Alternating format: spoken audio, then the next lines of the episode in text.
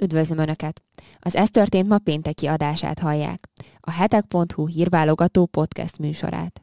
A mikrofonnál Egri Kitti.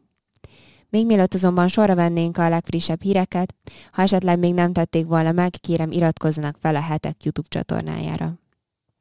Most pedig következzenek a legfontosabb pénteki híreink röviden. Egy rendkívül szomorú hír határozza meg a tegnapi és a mai napunkat is, ugyanis a tegnapi napon 96 éves korában elhunyt második Erzsébet brit királynő.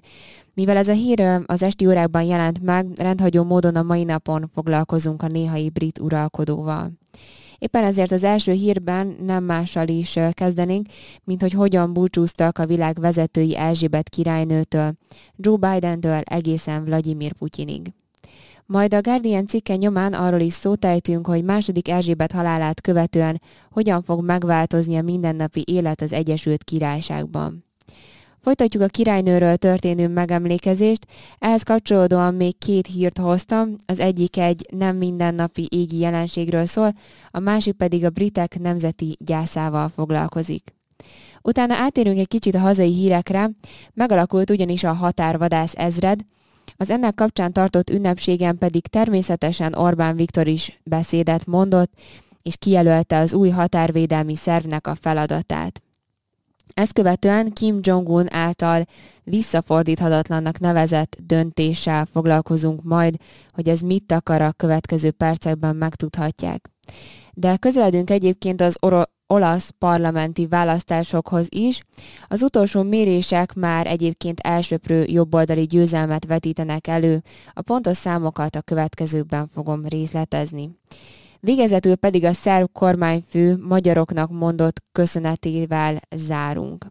Mindent egyébként, amit a következő percekben hallanak, megtalálnak a leírásban is, és részletesen elolvashatják a hetek.hu oldalán.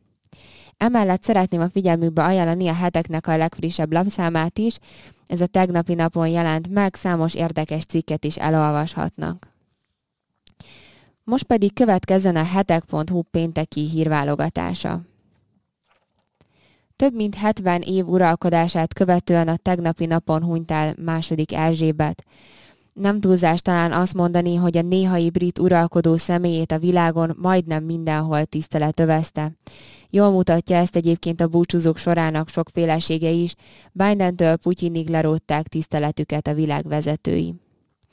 A hetek.hu a teljesség igénye nélkül pedig összeszedte, hogy pontosan hogyan búcsúztak tőle a világ vezetői, Oroszországtól egészen az Egyesült Államokig.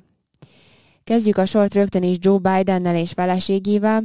A Fehérház közleményében második Erzsébet páratlan államfői képességéről és álhatatosságáról ír, melyel a néhai uralkodó hozzájárult az Egyesült Királyság és Egyesült Államok közötti szövetségnek az elmélyítéséhez, valamint ennek a különlegessé tételéhez. Az elnöki házas pár egyébként legmélyebb együttérzését igyekezett kifejezni a királyi család irányába, amely idézem az elnök szavait, úgy hangzott, hogy nem csak egy királynőt, de anyát, nagymamát és dédanyát is elveszítettek. A közleményben egyébként biztosították az Egyesült Királyság, valamint a nemzetközi közösség polgárait arról, hogy az Egyesült Államok állampolgárai minden gondolatukkal osztoznak a fájdalmukon. Jól mutatja egyébként a királynő személyének páratlanságát, hogy maga Vladimir Putyin is részvétét fejezte ki, egyúttal pedig üzent is az új brit királynak, harmadik Károlynak. Az orosz elnök úgy fogalmazott, idézem, második Erzsébetet sok évtizeden át méltán szerették és tisztelték alatvalói, és a nagyvilágban megbecsülés övezte. Bátorságot és kitartást kívánok önöknek e súlyos, pótolhatatlan veszteség idején. Ezt egyébként a Kreml Telegram csatornáján tette közzé az orosz államfő. Hogy néhány nevet még így csak felsorolás szinten említsek, búcsúzott még Emmanuel Macron, Benjamin Netanyahu, Fülöp belga király, Ursula von der Leyen, Charles Michel és még sokan mások. Az ő búcsúzásokat egyébként elolvashatják a hetek.hu megjelent írásban részletesen. A királynő halála a hozzátartozók és barátok mély fájdalma mellett egyébként természetesen egy sor változást is magával hoz az Egyesült Királyságban. Ezek közül most kifejezetten a briteknek a mindennapi életében megjelenő részletekre fogunk fókuszálni. A királynő képe és monogramja ugyanis eléggé sok helyen, a brit fonton, bélyegeken, egyenruhákon, sőt még a postaládákon is szerepelt. De nem csak a brit fizetőeszközön, hanem például a kanadai papírpénzen, valamint az új-zélandi érméken is második Erzsébet arca látható.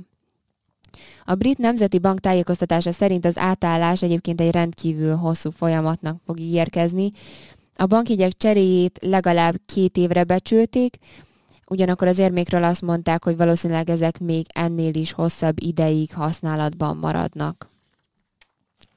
Sőt, nem csak a fizető eszközöket érinti a változás, még a himnusznak a szövegét is meg kell változtatni. Az Isten óvja a királynőt sor helyett harmadik Károlyra tekintettel az Isten óvja királyt szövegre fogják majd cserélni ezt a részt. De még egyébként az anglikán egyháznak az imakönyvében is nőnemben szerepelnek az uralkodóért elmondott imáknak a szövegei, úgyhogy ez is módosításra kerül majd. Sőt, a brit parlamenti képviselőknek is új esküt kell tenniük, hogy elkötelezzék magukat harmadik Károly mellett is hogy milyen más változások is érkeznek ezután, mert hogy a sort még lehetne folytatni, azt részletesen el tudják olvasni a hetek.hu-n megjelent cikkben. Folytatjuk a királynőről történő megemlékezést. Ehhez kapcsolódóan még két hírt hoztam a mai napon, ugyanis virághegyek borították a, és most is borítják a Buckingham palota környékét, hiszen elkezdődött a nemzeti gyász az Egyesült Királyságban. Második Erzsébet királynő halála miatt számos sporteseményt, koncertet, sztrájkot is töröltek. A búcsú szertartásra egyébként várhatóan tíz napon belül kerül majd sor a Westminsteri apátságban. A Nemzeti Gyász hivatalosan pénteken vette kezdetét, azaz a mai napon, a Buckingham palotánál azonban már csütörtök este óta tízezrek rótták le a tiszteletüket. Péntek délben megszólaltak az ősi londoni koronázó templomnak, a Westminsteri apátságnak, valamint a Szent Pál székesegyháznak és a Windsori kastélynak a harangjai is. A délután során pedig 96 ágyúlövésből álló díszsor tűzzel emlékeztek meg a 96 éves korában elhunyt királynőről. Országszerte számos sportesemény, zenei rendezvény sorozatok is elmaradnak, a színházi előadásokat azonban meg fogják tartani. Itt a közönség és a színészek egy egyperces néma főhajtással emlékeznek meg második Erzsébet királynőről az előadások kezdetét megelőzően. A Buckingham palotánál azonban nem csak virághegyek borították a, csütört, a Buckingham palotát, azonban nem csak virághegyek borították be csütörtök este, hanem egy egészen különleges égi jelenség is, ugyanis egy dupla szivárvány is megjelent a palota fölött második Erzsébet halálát követően. A Bloomberg beszámolója szerint a nem mindennapi égi jelenséget pedig sokan meg is örökítették, erről egyébként a hetek.hu-n is megtalálnak egy videót, az ehhez tartozó link is szerepel a leírásban. A megemlékezést követően most térjünk át a belföldi eseményekre. Orbán Viktor ugyanis kijelölte a határvadászoknak a feladatát. A miniszterelnök úgy fogalmazott ezzel kapcsolatban, hogy a migránsokkal meg kell értetni, hogy itt nem jöhetnek át. A határvadász ezred megalakulásának alkalmából tartott pénteki budapesti ünnepségen hangzottak el ezek a mondatok. Itt a kormányfő hangsúlyozta azt is, hogy a biztonság a határainknál kezdődik, Magyarország biztonsága pedig így a határvadászoknál kezdődik el.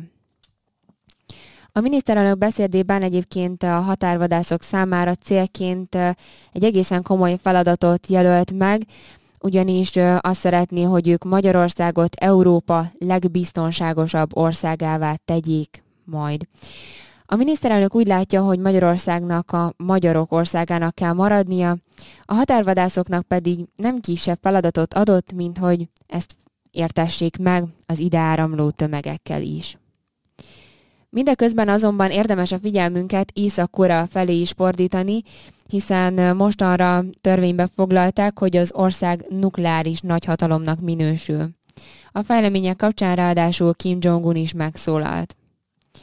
A törvénybe iktatást az észak-koreai állami hírügynökség közölte. Ez szerint a kommunista rezsim most már hivatalosan is nukleáris fegyverekkel rendelkező állam. A friss jogszabály ráadásul azt is rögzíti, hogy az ország védelme érdekében ők megelőző nukleáris csapást alkalmazhatnak az ellenzékkel ellenzékkel. Hát ez itt most egészen érdekesen hathatott ez a szó, de valójában az ellenséggel szemben, ugye egy egypártrendszerben ellenzék egyébként nincs is. További aggodalomra ad egyébként okot a diktátornak az ehhez fűzött megjegyzése, hogyha nem lenne elég az, hogy ezt ők megelőző csapásként is alkalmazhatják, mint hogy elmondá, Kim Jong-un elmondása szerint a döntés egy visszafordíthatatlan döntés, és kizárta annak a lehetőségét, hogy tárgyalásokat folytasson majd a nukleáris leszerelésről. Az utóbbi években egyébként Észak-Korea az ENSZ biztonsági tanácsának határozatait áthágta, és intenzív katonai fejlesztéseket hajtott végre, de ez valószínűleg a hallgatóink számára sem egy újdonság. Térjünk vissza egy kicsit az európai szintérre. Az olaszországi parlamenti választások közelettével ugyanis napvilágot láttak a legutolsó mérések is. Ezek most már elsőprő jobboldali győzelmet vetítenek előre. A Meloni vezette jobboldali koalíció ezek szerint már 20% ponttal jár a baloldali szövetség előtt. A legnagyobb párt pedig továbbra is a miniszterelnök jelölt által vezetett jobboldali olasz testvérek. Giorgia Meloni pártjának támogatottsága egyébként elképesztő mértékben növekszik, hogyha megnézzük, a 2018-as választásokon még nem érte el a pártja az 5%-ot, mostanra pedig már meghaladja a 25%-ot a támogatottsága. Mindeközben egyébként Matteo Salvini pártjának enyhén csökken a támogatottsága, ez jelenleg 12,5%-os számot jelent. Ha egyébként kíváncsiak a baloldali pártoknak a támogatottságára is, itt ez eléggé részletesen szerepel a cikkünkbe, akkor látogassanak el a hetek.hu oldalára. Az ehhez tartozó linket, ahogyan már megszokhatták, megtalálják a leírásban is.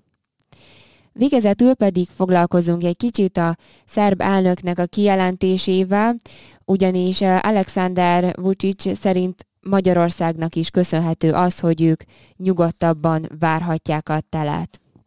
A szerb elnök Novák Katalin belgrádi látogatása során beszélt erről. Úgy fogalmazott, hogy Magyarország lehetővé tette, hogy Szerbia kedvező feltételek mellett használja a gáztározóit a következő időszakban. Ezért Szerbia, ha nem is teljesen nyugodtan, de nyugodtabb szívvel tudja várni a telet. Az elnök szerint egyébként nem csak a diplomáciai, hanem a gazdasági kapcsolatok is nagyon jók a két ország között. Ezt egyébként többek között arra alapozta, hogy a térség országai közül Szerbia Magyarországgal érte el a legnagyobb növekedést. A látogatáshoz hozzátartozik az is, hogy Novák Katalin egy bejelentést is tett ennek során.